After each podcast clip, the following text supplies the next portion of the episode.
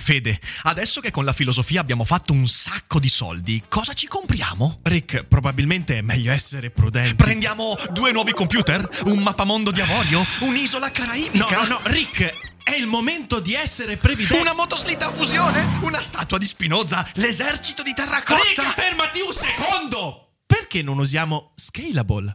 Scalable è l'app perfetta per chi vuol conoscere il mondo degli investimenti. Attenzione, investimenti pensati col cervello, non scelte di pancia. Scalable ti mette a disposizione gli strumenti essenziali per costruire una cultura del risparmio, ETF, piani di accumulo, accantonamenti a lungo termine per pensare oggi a quel che potrai fare domani. Scalable è un servizio sicuro e regolamentato con oltre 600.000 clienti e che ti aiuta a comprendere come funziona la finanza usando la testa. E sai qual è il bello? Con Scalable puoi iniziare a investire con solo un euro. Trovi tutti i dettagli in descrizione. Quindi, niente motoslitta a fusione? Tra qualche anno, Rick, quando Scalable ci avrà aiutato a far crescere i nostri risparmi.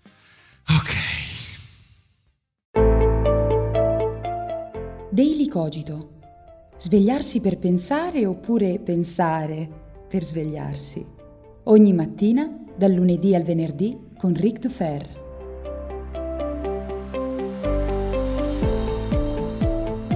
Ciao a tutti e bentornati come ogni mattina qui su Daily Cogito, anche oggi pronti per combattere la zombificazione. Prima di tutto vorrei ringraziare quelli che nelle scorse ore hanno scritto le più recenti recensioni su iTunes a Daily Cogito. Ragazzi, ho letto le vostre parole e lo ammetto, mi avete fatto arrossire perché sono meravigliose. È bellissimo leggere quello che pensate di Daily Cogito, del mio progetto e di me.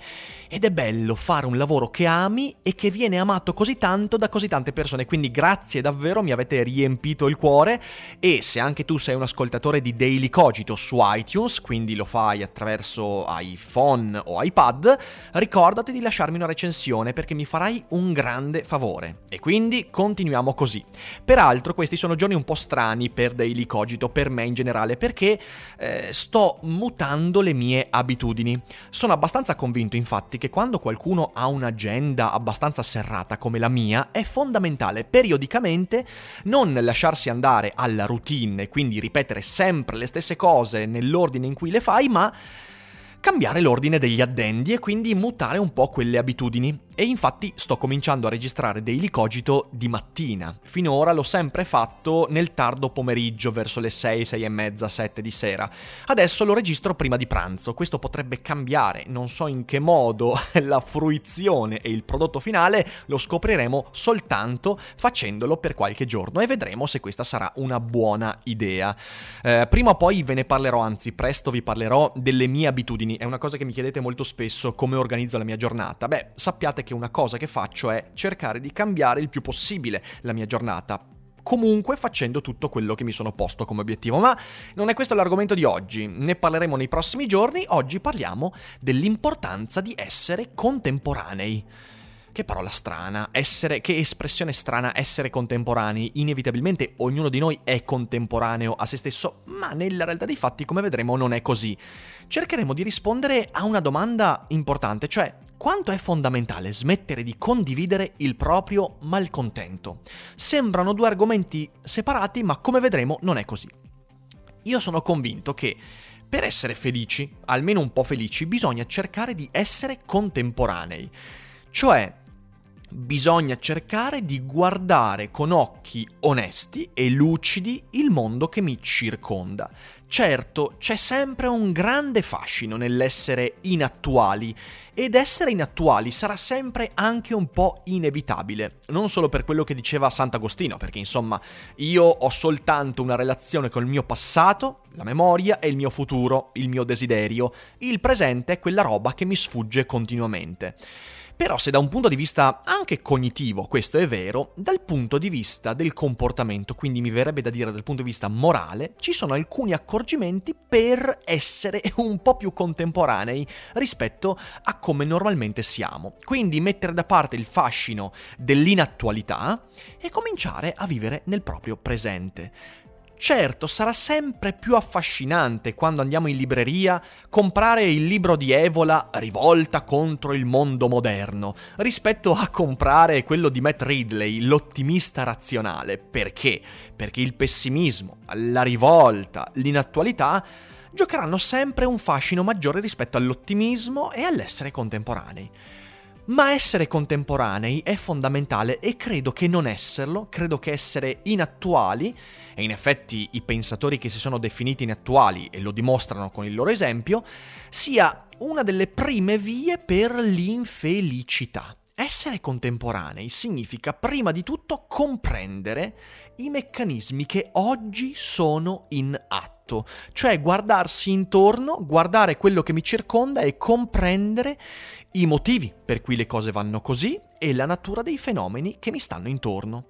E bisogna farlo, ed è questa la grande difficoltà, il più possibile scevri dallo sguardo di ieri, cioè dal modo con cui ieri si guardava il mondo, e da quelle che sono le aspettative sul domani, e quindi evitando di leggere il contemporaneo con il desiderio di ciò che vorrei che il mondo fosse.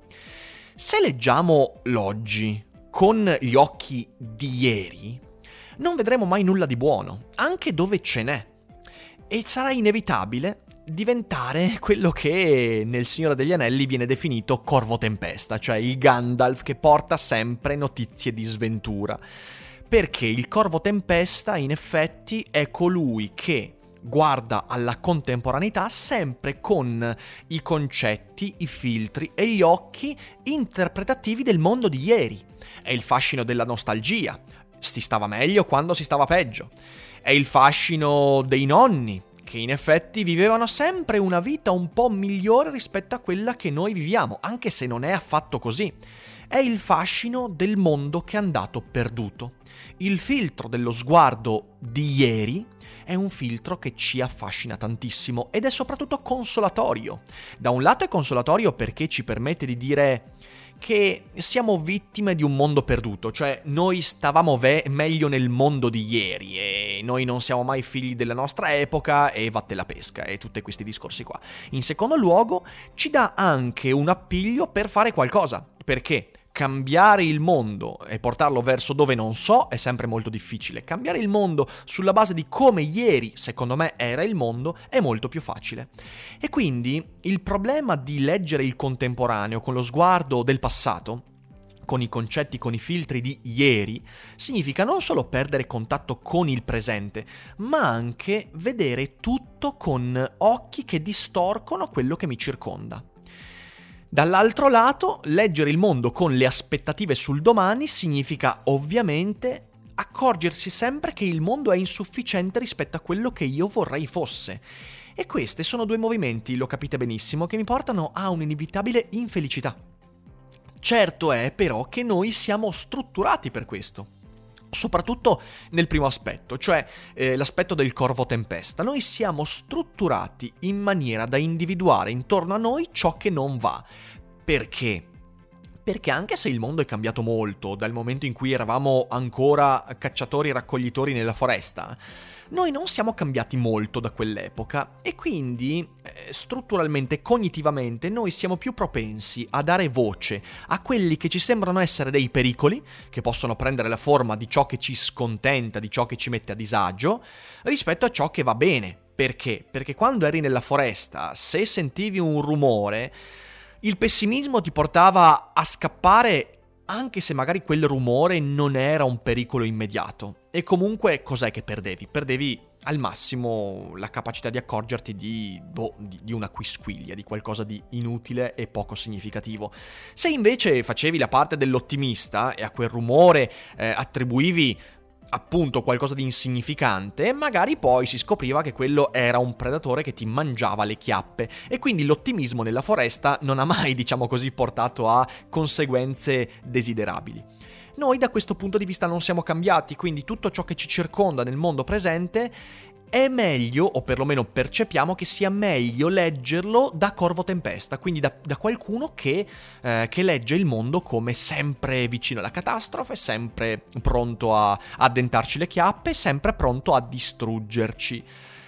Ecco, io credo che assecondare questa tendenza, o peggio, marciarci sopra, perché sono tanti quelli che ci marciano sopra e cercano di crearsi visibilità facendo i Corvo Tempesta, perché i Corvo Tempesta, per tutto quello che ho detto, hanno sempre molte più orecchie in ascolto rispetto agli ottimisti razionali, ecco, assecondare o marciare su questa tendenza è causa di grande, grandissima infelicità.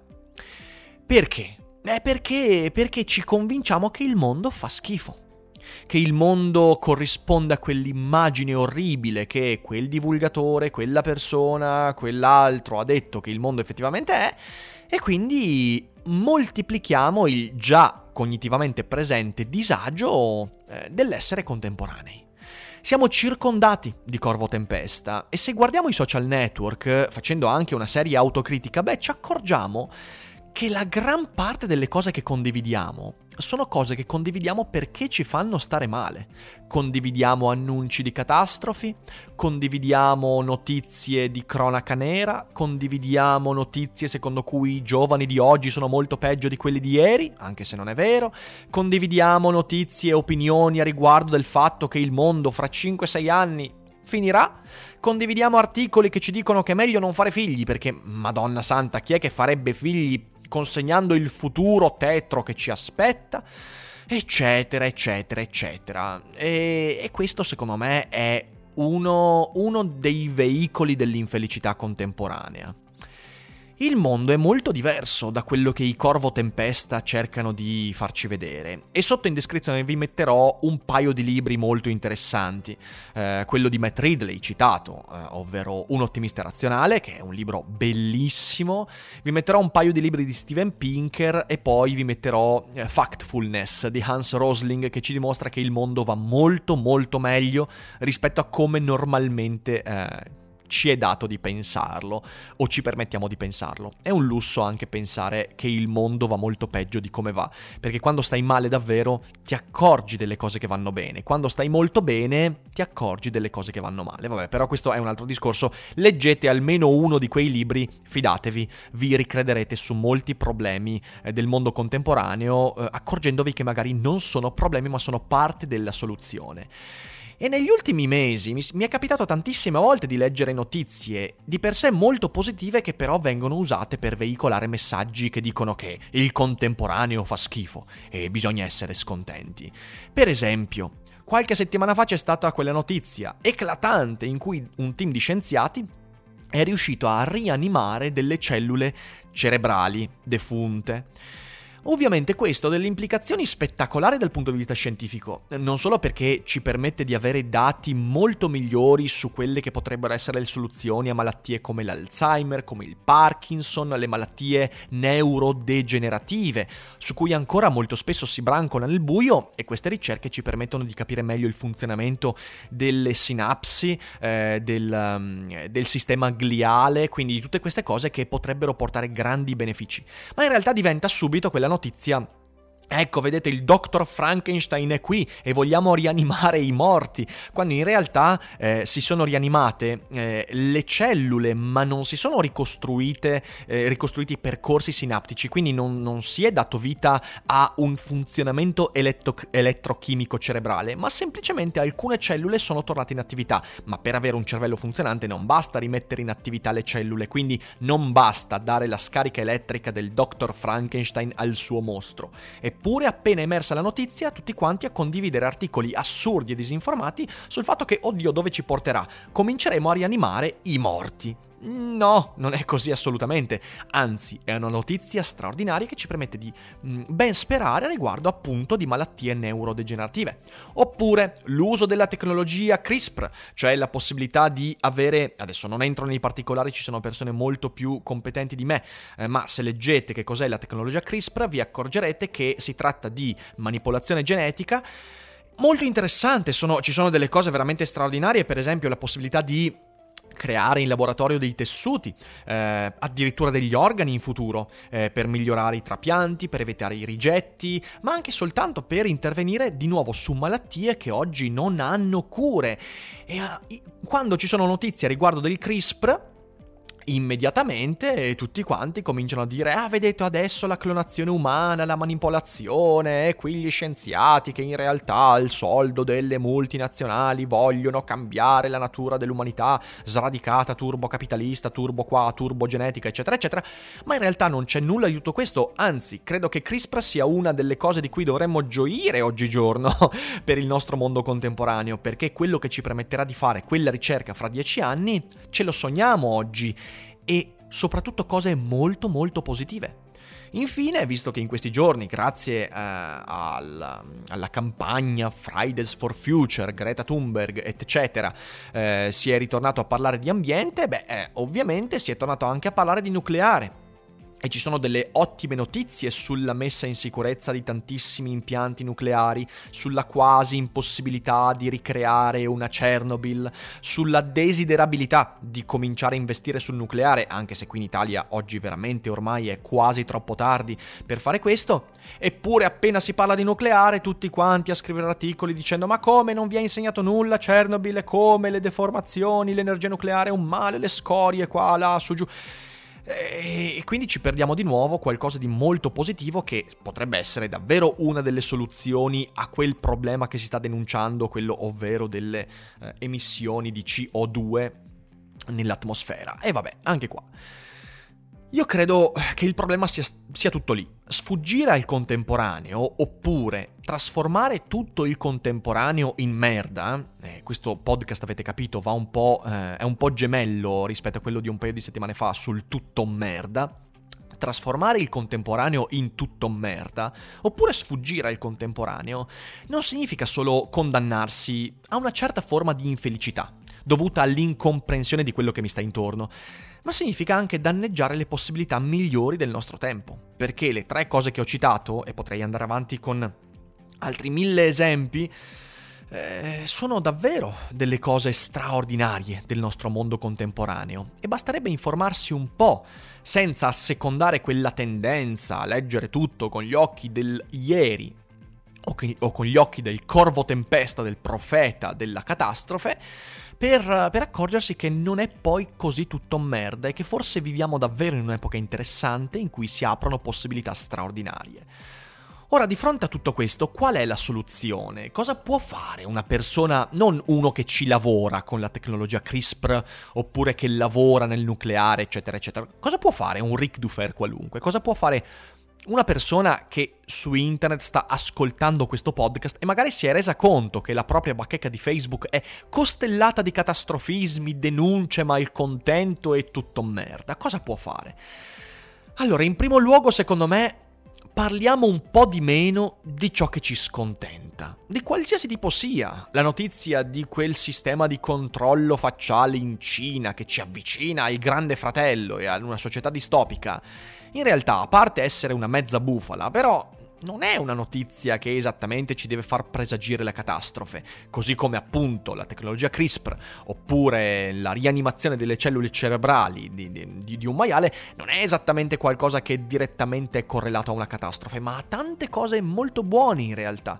Eh, e mm, sta a voi poi andare a informarvi, ad approfondire non fermarvi alla prima fonte che trovate. E quindi la seconda cosa da fare, che non sarà mai ribadita abbastanza, informarsi un po' di più, informarsi in maniera più pluralista e ascoltare sì BioBlue, ma anche qualcun altro, ascoltare e leggere non solo il libro di Evola contro il mondo moderno, ma anche il libro di Steven Pinker Enlightenment Now ascoltare lo scienziato e anche quello che, perché no, magari denuncia il fatto che la genetica potrebbe portare a delle cose indesiderabili. Però informarsi pluralmente, non soltanto leggere le cose che mi danno sempre ragione in quella sensazione di essere parte di un piano catastrofico del contemporaneo. E infine, parlare un po' di più agli altri, sia di persona sia sui social, delle cose che ci piacciono, delle cose che funzionano, delle cose belle del contemporaneo. Cercate di condividere le cose belle, cercate di diffondere le cose che vi fanno sentire un po' più a casa. E convincete le persone che il mondo che ci circonda non è poi così male, anzi forse 50 anni fa si stava molto, molto peggio rispetto ad oggi e anche 30 anni fa. Sotto alcuni aspetti ovviamente poi non è che bisogna essere positivisti per forza, ma tante cose oggi vanno meglio rispetto a ieri. Finché saremo in 10 a fare questo, e ci saranno 10.000 persone dall'altra parte che fanno il contrario, eh, si continuerà a pensare al contemporaneo come un'epoca, alla peggiore epoca possibile in cui vivere. Quando cominceremo ad essere 500, 2000, 10.000, cominceremo ad essere di più rispetto ai Corvo Tempesta, magari potremo avere un maggior numero di persone che riesce a capire che il contemporaneo è una bella epoca in cui vivere e che possiamo portare un contributo materiale al miglioramento di questa stessa epoca. Insomma, evviva il mio contemporaneo, evviva il mio presente. Ovviamente questa è la mia opinione, quindi con un commento potete dirmi cosa ne pensate, parliamone civilmente e ovviamente condividete Daily Cogito che è una delle cose belle del nostro contemporaneo che 50 anni fa non sarebbe mai stato possibile. Aspetto quindi i vostri commenti, le vostre opinioni, io vi ringrazio come sempre per l'ascolto, vi abbraccio e non dimenticate che non è tutto noia ciò che pensa.